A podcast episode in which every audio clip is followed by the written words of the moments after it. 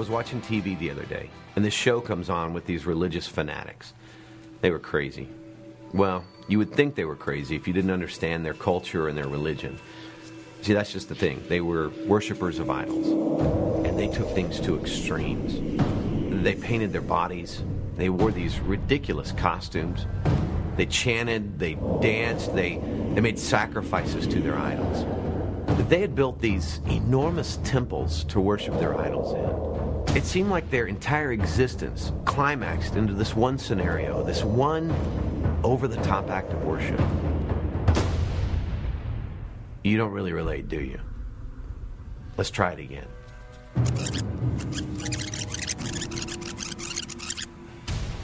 I was watching TV the other day, and this show comes on with these religious fanatics. They were crazy. See, that's just the thing. They were worshippers of idols, and they took things to extremes. They painted their bodies, they wore these ridiculous costumes, they chanted, they danced, they, they made sacrifices to their idols. They had built these enormous temples to worship their idols in. It seemed like their entire existence climaxed into this one scenario, this one over the top act of worship idol worship. It's not just about golden calves anymore. We're going to talk about a topic today. Like I said, a lot of times when we talk about idols and false gods and the things that we put at the center of our life, I think a lot of times when we look at the people around us, we can see maybe the idols in their lives, but it's sometimes hard to look at our own lives and really identify uh, what are the things in our life that might be coming between us and God. And so I want to kind of start off with a big idea this morning. Uh, which is this that when, when we think about God, I would put it this way I'd say that God is the one who deserves my whole heart. So, of course, in Scripture, it talks a lot about, you know, love the Lord your God with all your heart, soul, mind, and strength. God's the one who deserves my whole heart and my first consideration and the last word in every part of my life. I want us to think about that this morning. God deserves my whole heart, my first consideration, and every decision in life, and the last word in all of my decisions. And we kind of can go all the way back to uh, the Ten Commandments and see how they begin to get this idea. At the beginning of the Ten Commandments, this is what God says He says, You shall have no other gods before me, and you shall not make for yourself an idol in the form of, of anything in heaven above, or in the earth beneath, or in the waters below. So, what he does here is he talks about the fact when he says, You shall have no other gods, and we know there, there are no other gods, but he's talking about those things that would occupy our heart, that we would become like God to us. And so, what he says is this is that we're to have nothing else that is more important or has our allegiance before the Lord God Himself. And therefore, we should not make anything that would represent those other gods. That's what the idol is all about. No, an idol back then would have just been a, an image that would be carved out of wood or carved out of stone, and it would represent the thing that was most important to you. It would represent the thing that you worship over God, uh, or the thing that you look to for, uh, for purpose or fulfillment, or the thing that you would look to for security in your life.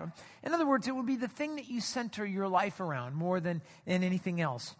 And of course, the problem is, and God knew this, and this is, I think, why the Ten Commandments begin this way, because God knows that we are prone to worship idols. Now, why are we so prone to be those who worship idols? And I think it's because we were created with souls that were made to be connected and filled with the Lord God Almighty. And the only thing that really brings true satisfaction in our life is when our, when our heart, when our soul is filled with God. But the problem is when, when we will not fill our soul with God, there is a void, there is a vacuum, and something will go in and occupy that thing. And, and it's those things that can occupy our life that God is so concerned about. In Romans, it, it tells us this, speaking of humanity in general, it says, For although they, that is humanity, although they knew God, that is, they knew who He was, uh, they neither glorified Him as God nor gave thanks to Him, but their thinking became futile and their foolish hearts were darkened. And they exchanged the glory of the immortal God for images made to look like mortal man and birds and animals and reptiles, and they exchanged the truth of God for a lie. And this is what they did they worshiped and served created things rather than the Creator who is forever praised. Amen. And so, what it tells us here is that an idol is anything that we might center our life around. And there's, there's kind of a limitless supply of idols in the world today. And just to kind of get you thinking about what some of the potential idols might be for your life. For instance, in Philippians 3:19, Paul says that for some people, their god or their idol is their stomach. Apparently, that was a problem 2,000 years ago, and I think that problem is still around today. For people who, who they put their stomach or their appetite at the center of their life, and everything revolves around that. But there's all sorts of other things that we can make our God. Um, it can be an addiction to something, something that we center our life around, and we have to have that thing to fill the emptiness in our soul. It can be greed. For some people, their greed is the thing that their entire life revolves around. Uh, for some people in our society today, it's sex. That's what they put at the center of their life. For some people, it's a relationship. Uh, it can be the person you're dating, it can be the person you're married to, it can be uh, the, the kids in your home. And where kids are a tremendous gift of God, it's possible that kids can become an idol in our life when our entire life centers and revolves around our kids instead of having a family that revolves around God, which is what our kids, of course, need more than anything else. But your idol can become your job. And one of the things I thought about even this morning, just thinking about this passage, was an idol doesn't necessarily have to be something you like. It's possible to have a job that you don't even like, but your life still revolves around that job. Your job can become your idol.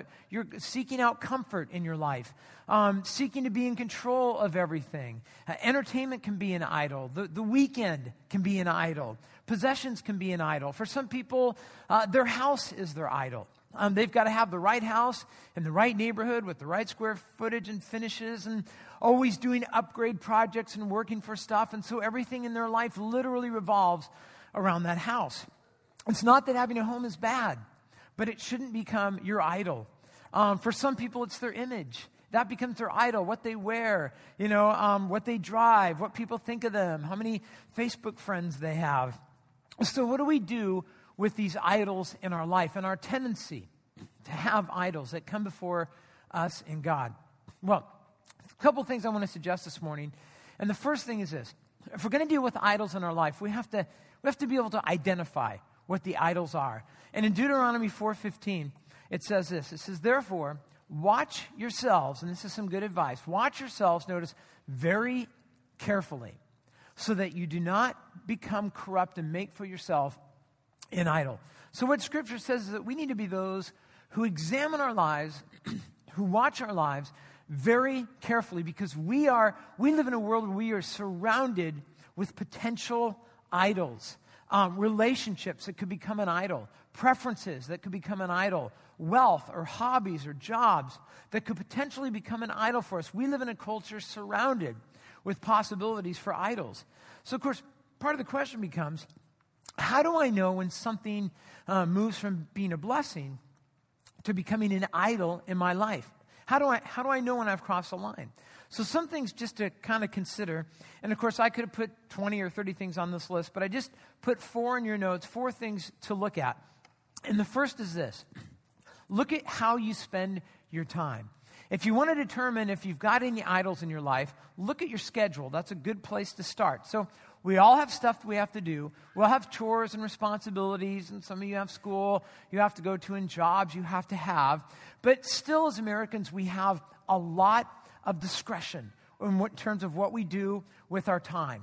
How do you spend your free time? How do you spend your weekends, right? Um, how do you approach your job? How much time do you spend working? And then when you come home from your job, how much more time do you spend working?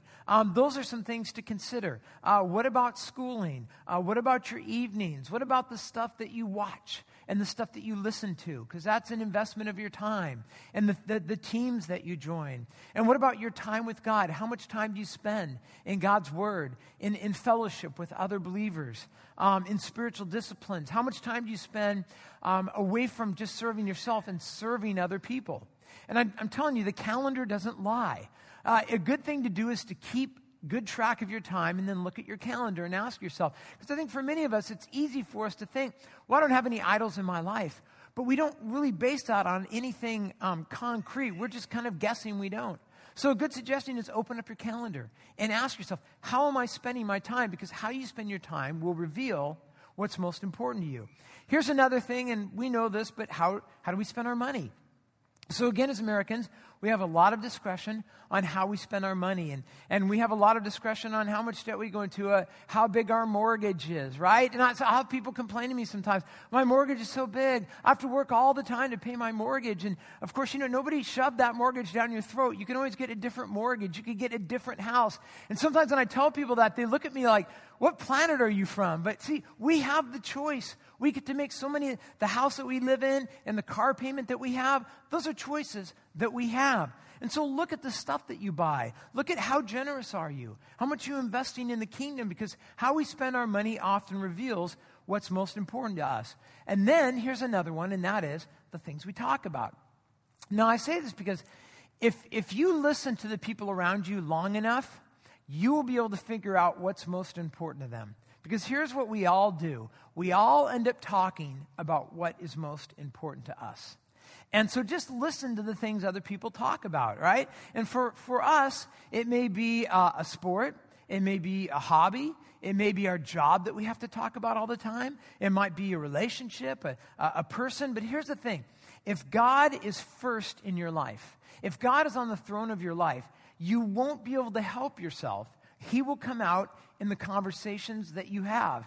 I've got one friend in particular um, that I get together with once a week, and we have these conversations. And with him, I always know what's first in his heart because it doesn't matter what we're talking about. If we could be talking about changing the oil in our car, and he will always make it something about God every single time. Because this is a guy whose heart is completely and fully given over to God. This is what happens when God occupies the throne of your heart. It just comes out. You don't have to plan it. You don't have to get up in the morning and go, How am I going to sound really spiritual today in the way that I talk? It's, it's who you are, and it comes out. Here's another one, just one more suggestion. Think about your relationships. Think about who you spend time with and why you spend time with them. Think about how you treat people. Think about your relational goals. Is your goal to bless people? Is your goal to drag them down? Is your goal to use them? Is your goal to enrich them? But take a look at your relationships and how you treat people and the impact that you have on them. And the question becomes this Does God get your whole heart and the first consideration and the last word in the way that you spend your time? Does God get your whole heart and the first consideration and the last word in the way that you spend your money? In, in the things that you say to other people? And in your relationships. And Jesus tells us why this is such a big deal. In fact, he illustrates it with money, and he could have used another idol instead. But notice what he says in Matthew 6. He says this No one can serve two masters. Now, Jesus doesn't say it's hard to serve two masters. Jesus doesn't say it's super difficult, so you're going to have to pray about it a lot. Notice what he says no one can do it. No one can have two masters on the throne of his heart. Either he will hate the one and love the other, or he will be devoted to one and he will despise the other. You cannot serve both God and money. Now, Jesus could have said you cannot serve God and a relationship, or God and your comfort, or God and whatever. He didn't, he didn't say that. He could have. You can't serve God and your hobby. But the point he's trying to make is only one thing can be the most important thing in your life. Only one thing can, can occupy the throne of your heart, and it needs to be God. So Jesus is just warning us don't play this game where you're like, well, I can have a couple of things that are really important to me. He says there can only be one most important thing in your life. So the question is, what is that thing? And, and what are the things that you're tempted to put on the throne of your life? What are the things that you're tempted to give your whole heart to? And, and the things that, that have the first consideration and the last word in the way that you, you spend your life? And I was thinking about it this week in terms of my own life and like, what are some of the idols that, that I struggle with? And, and here's the thing with idols a lot of times there are things that we wouldn't necessarily think could be an idol. But I realized for myself this week, like one of the, one of the things that I struggle with in terms of idolatry is, um, is the fact that I'm, I'm an introvert. And, and when I say that, people think it's kind of funny because they'd be like, how can an introvert, you know, how can you be that and be in front of a crowd? But I'll tell you this, I'm not comfortable in large crowds. But see, right now I don't feel like I'm in a large crowd. I feel like I'm up here, okay, and you're in a large crowd, okay, but I'm kind of up here, and I'm kind of, I'm talking and you're not talking. You might be texting, but you're not talking. And so, but n- now here's where it's tough for me. When I get off the stage and I come down, and when I noticed this week as I thought a lot about it and I was with people, um, for me, being with one other person is just fun. I love being with people, talking, having coffee, doing life. Two people is not hard. Two people is also okay. I'm comfortable. three people, I start to get a little bit uncomfortable, and four just becomes like a crowd for me. In fact, afterwards, after ch- uh, church last night, I was talking with two guys, and we were talking, and then their husbands came up, and or their wives came up. I'm sorry, and and one of the wives said, "Well, I'll hang back," and so because I know you'll be uncomfortable if there's four of us, and so, but I have to just kind of thinking about. Now, here's why I mention it because um, there are times when I have to make a choice. I mean, there are just times when I, God says, I need you to be in a crowd. That's my will for you. That's my goal for you. And the question you have to ask yourself right now is who's calling the shots in your life? Is it your comfort? Right? Is it, is it the fact that uh, you're an introvert or is it God? And so I have to make the decision in those times that I'm going to let God call the shots. That God's going to get the first consideration and that God's going to get the last word. And of course, you, you might ask, well, why would God do that to us? Why would God make us in a certain way and then ask us to be in situations that are contrary to that way? But I would simply say this I think that God does it because God's got bigger plans than I do, right? Because God wants to change the world. God wants to impact our world for Christ, and He wants to use us to do it. And so often for us, our view is very small. I just want to be comfortable. I just want two or three people around. But God wants to do bigger things. So in those situations, we have to ask ourselves, who's calling the shots here? Is, what's going to be the, the God in my life? Is it going to be the Lord God Almighty? Or am I going to kind of have the, the God of, of comfort in my life? And we have to make those decisions. So what do we do?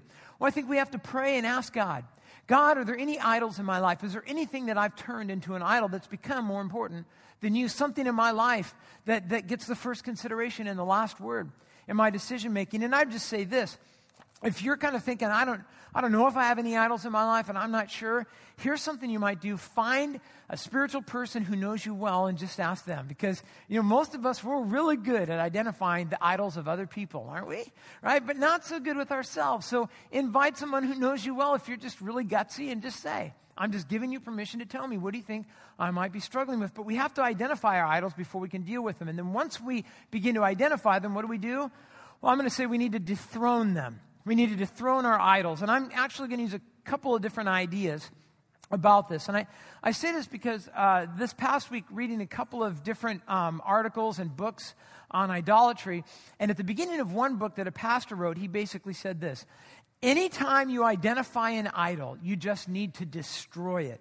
So, what I'm going to suggest this morning is that it's actually a little bit more complicated, life often is, than just destroying every idol that you find. Now, granted, some idols, they just need to be eliminated. When you find them, you just need to get rid of them. In fact, in Colossians, there's a list of a few of those that we don't need to debate or wonder about. Paul says this put to death, right? So that's pretty much elimination there. Put to death, therefore, whatever belongs to your earthly nature Earthly nature is just the, uh, the opposite of your spiritual nature. So, what he's saying is this put to death, here's some things you don't want to mess around with sexual immorality, impurity, lust, evil desires, and greed, which is what? Idolatry. So here's what he says. Here's some things you never have to wonder about, scratch your head about. What do, what do I do about this? He says, just put it to death.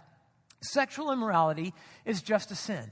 And it's always a sin under every circumstance. So what he says is, don't worry about it. If you're, if, if you're dealing with sexual immorality in your life, if that's becoming an idol, you know, he says it's really easy. You just have to get rid of that thing.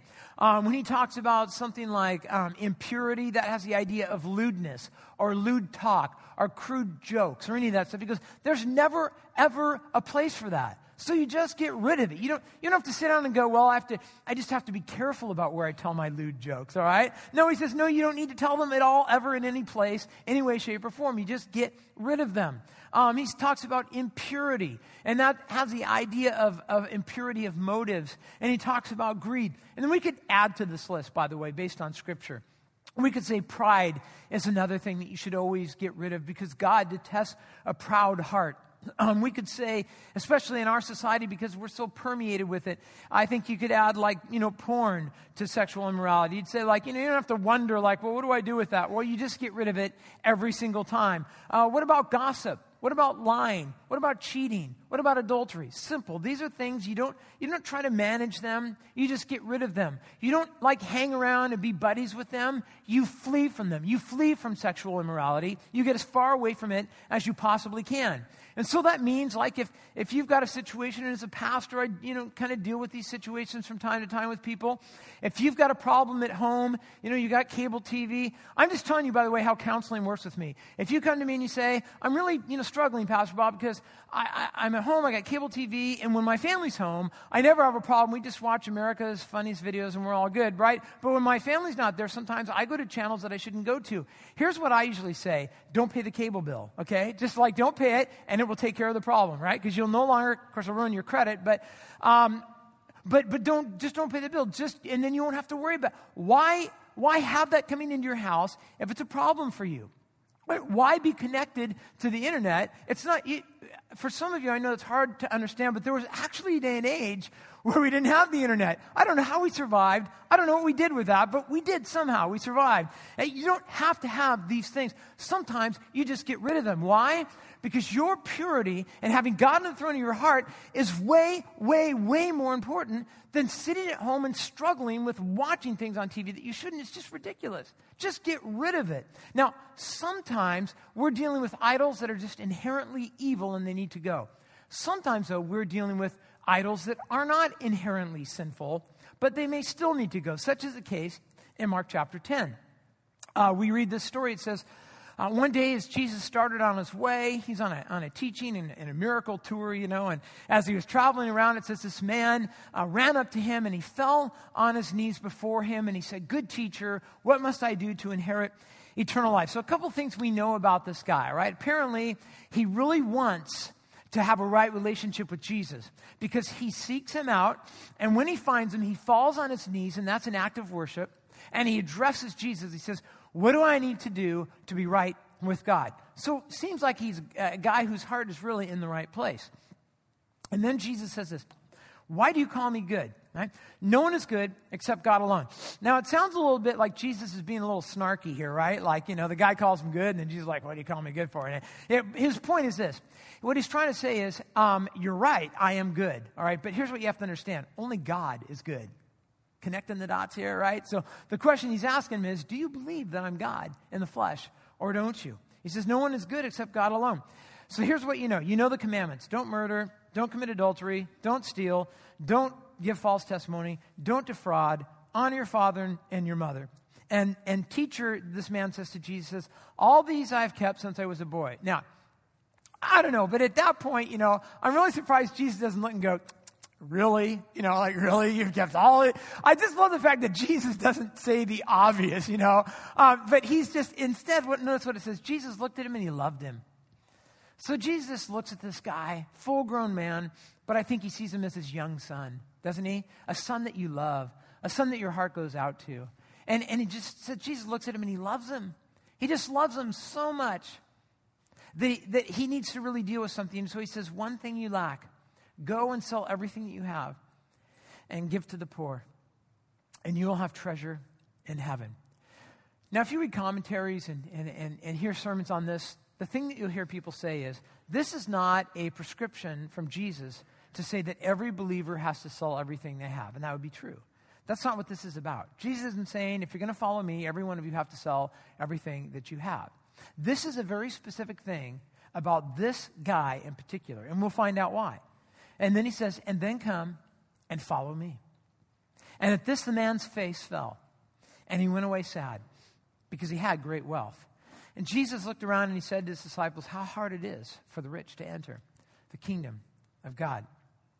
Now, you have to understand having money isn't a sin, it's the love of money that is a sin. Having money is an idolatry, but putting money before, God is idolatry. That is wrong. And that was this guy. Here's the one thing we can tell about this guy he trusted money more than he trusted Jesus. That part becomes obvious. Because when Jesus says, you have to decide what you're going to trust. What are you going to trust your future with? What are you going to trust your retirement with? Time to, time to decide the, the, the answer to that. Trust me or trust your money, right? That's really what Jesus is doing. And the guy makes it clear what he trusts more. He trusts money more. Jesus didn't say to this guy, Look, keep your money and just try really hard to love me more, right? Because Jesus knew that would be a losing proposition and strategy for this particular guy because money was on the throne of this guy's life. And Jesus knew that life is too short to live in the proximity of something like that, why would we choose to get up every single day and battle that every day? Why would we decide? I mean, life's too short to battle greed every day, to battle cable TV every day, to battle the internet every day, to go to a job that tempts us in every. Why would we live life like that when we don't have to? And that's what Jesus is saying to this guy. He's saying you don't have to live in this situation. It, it kind of reminds me when I was in high school, I had a friend who was a few years older than me, and he's really into cars, and he'd saved up his money, and he bought a 1965 Mustang, and it was all, you know, all just totally tricked out. Nice, nice car. The problem was it was his idol.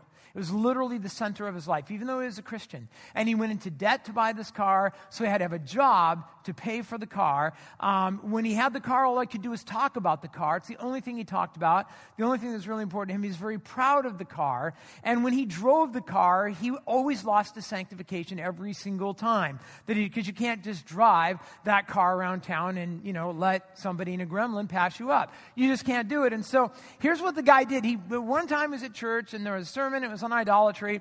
And he decided after the sermon, he said, You know, my Mustang is my idol. I've literally put it before God and I need to deal with it. And so here's what he did he went out and he sold his Mustang because he just, the idea was, he said, life is too short to get up every morning and get in my Mustang and battle with idolatry. It's just too short. I'm not going to do it.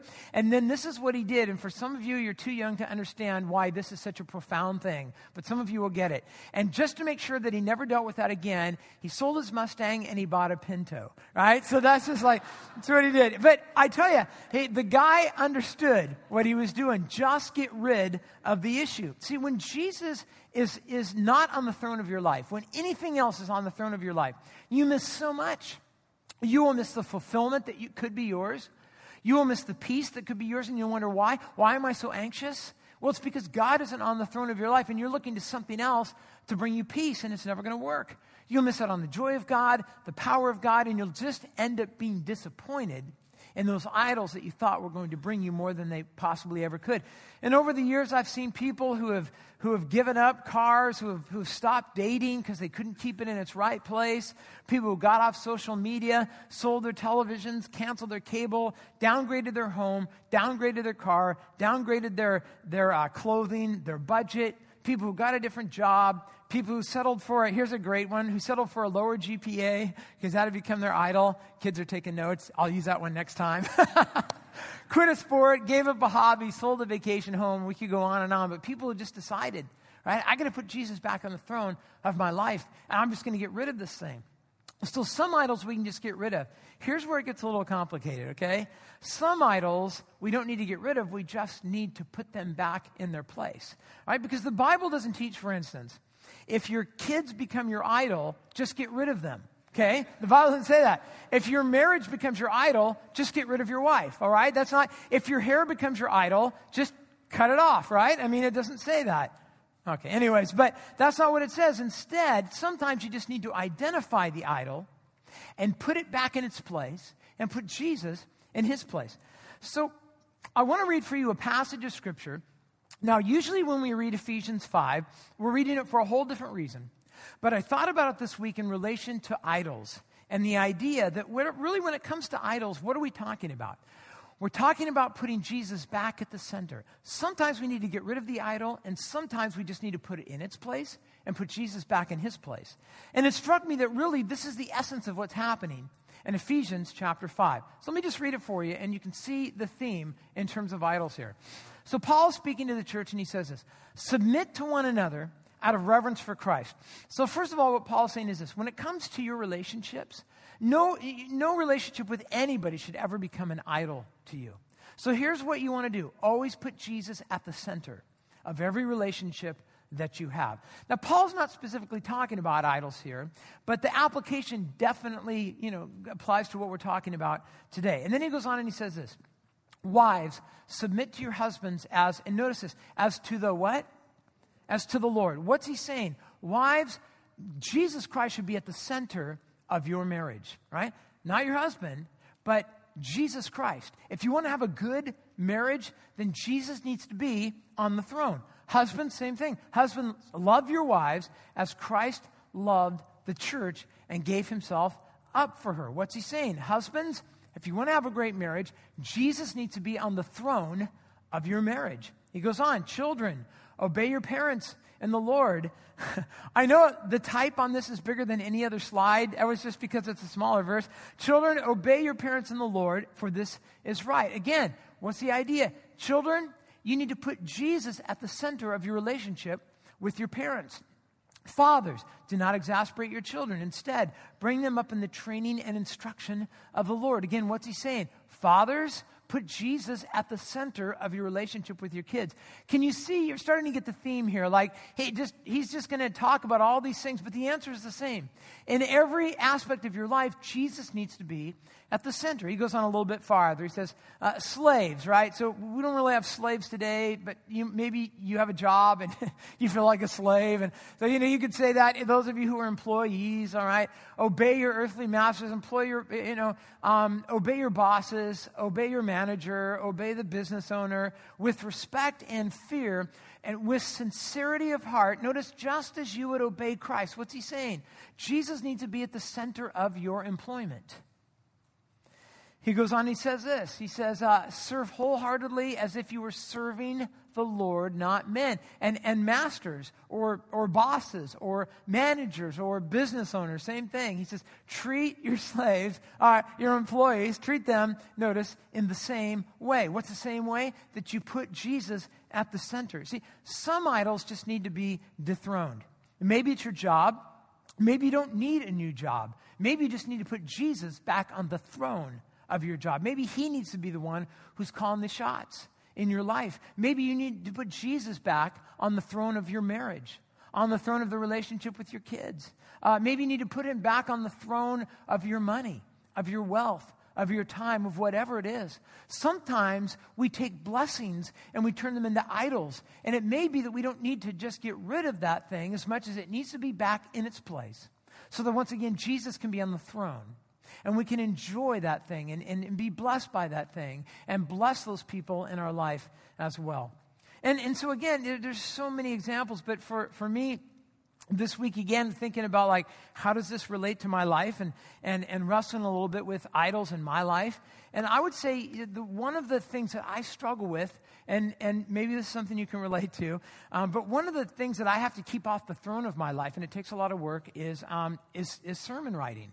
Um, it's uh, something for me that just becomes um, when I start writing a sermon, and usually I start on uh, Saturday. So I started yesterday writing the sermon, not for today, but for next weekend. So I started uh, yesterday for next weekend. And what happens is I kind of gear up on Saturday in the afternoon.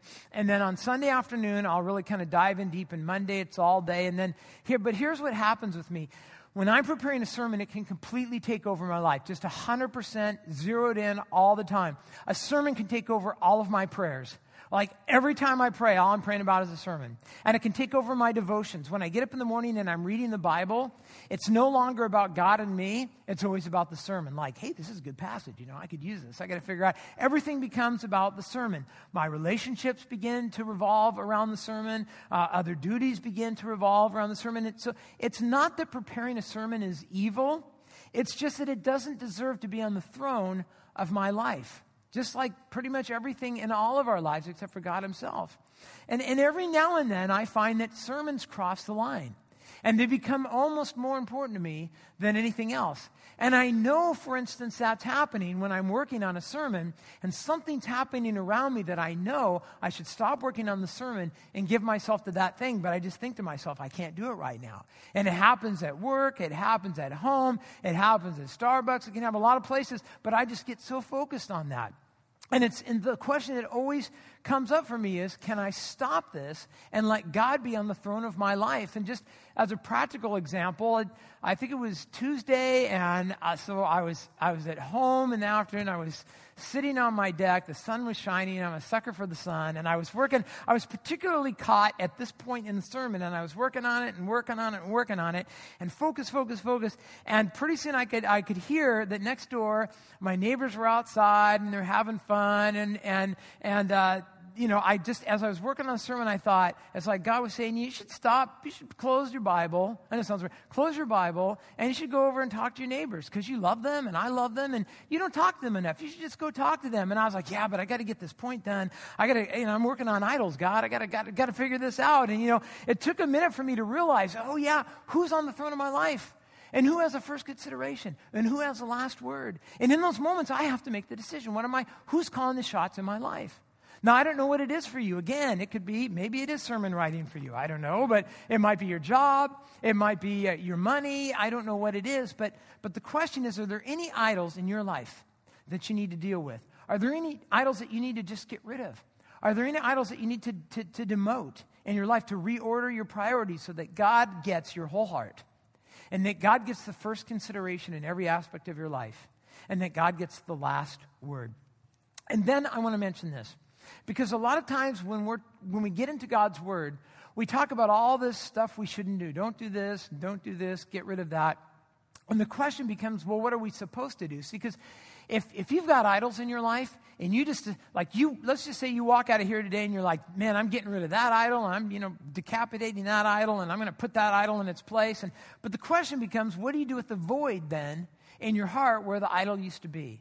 And the answer is this you've got to fill your soul with God. Right? See, because when we don't fill our soul with God, that's where the problem begins. That's always where it starts. When my soul's not filled with God, see, if my soul is filled with God, if my soul is occupied with God, then idols will never, ever, ever be an issue for me, right? Because if your heart is completely full of God, there's no room for an idol, no issue.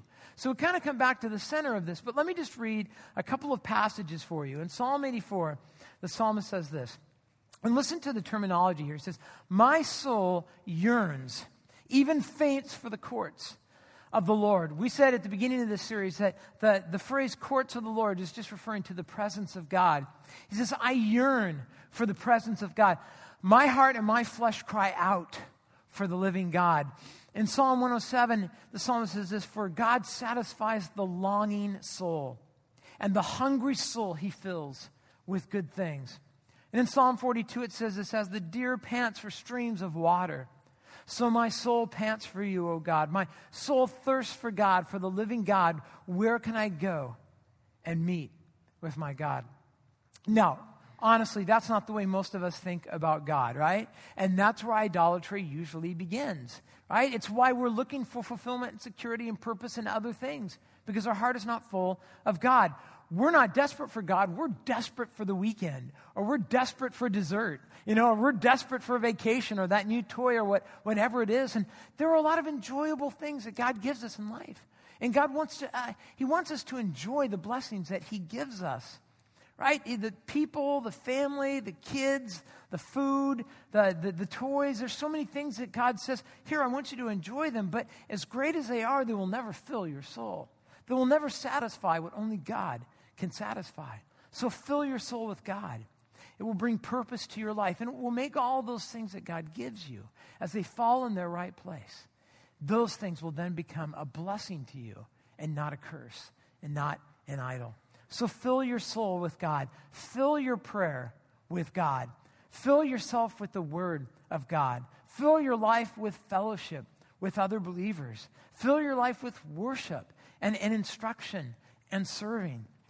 Fill your soul with God.